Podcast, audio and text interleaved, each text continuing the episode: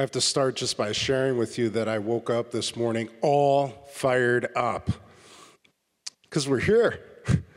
A year ago, this time, I was preaching to a camera, talking to Father Johnson breakfast, noon, and lunch and dinner. That's a lot, that's a big burden. Just kidding. I am excited to talk to someone else this year, but it was, uh, it was a long week for him and for me.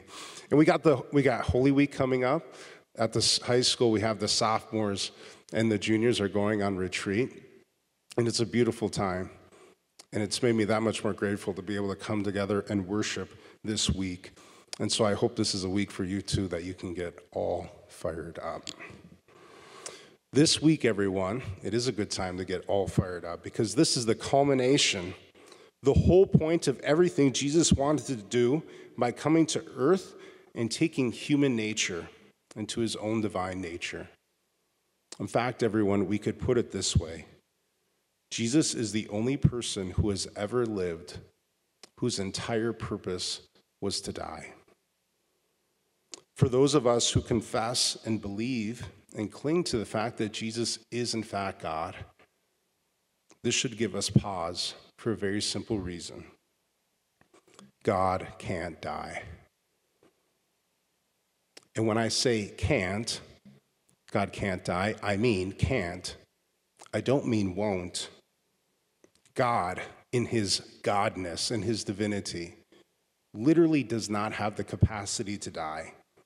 He doesn't have the ability, he doesn't have the power to die. Death is literally the only thing in all of creation that God had nothing to do with. And it doesn't mix with him. It's like oil and water, or hot and cold. It doesn't mix together. Everything else in all of creation, us, the shape of the landscape, plants, animals, how all of these things cooperate together, the heavens and the stars, and the universes, the Milky Way, all of that, even the most vile of all creatures, cats. At least in my book. I don't know. I got attacked when I was a kid and that's, that's as low as it gets. But even to the most vile of all creatures, all created by God. But death he had nothing to do with. So the question before us today then is how can God die? Well, if God doesn't have the power to die, doesn't have the ability, he has to get it from somewhere. And he did get it from somewhere. Jesus took human nature into himself and so made it possible for him to die. God, Jesus Christ, got the power to die from us. Jesus, who is God, is able to die precisely because he took on human nature and he took from us, he borrowed from us the ability to die. And it doesn't stop there. And taking on our human nature, and taking our power to die, our mortality. Though he himself had nothing to do with death, and in actually dying, Jesus also gives us something.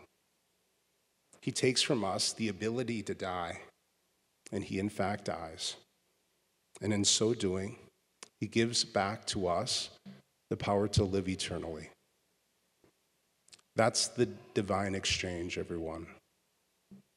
That's what this whole week is all about. That's what we're supposed to get all fired up about this week the divine exchange. Jesus Christ, the Son of God, he takes from us the ability, the capacity to die. And in so doing, he gives back to us the power to live eternally.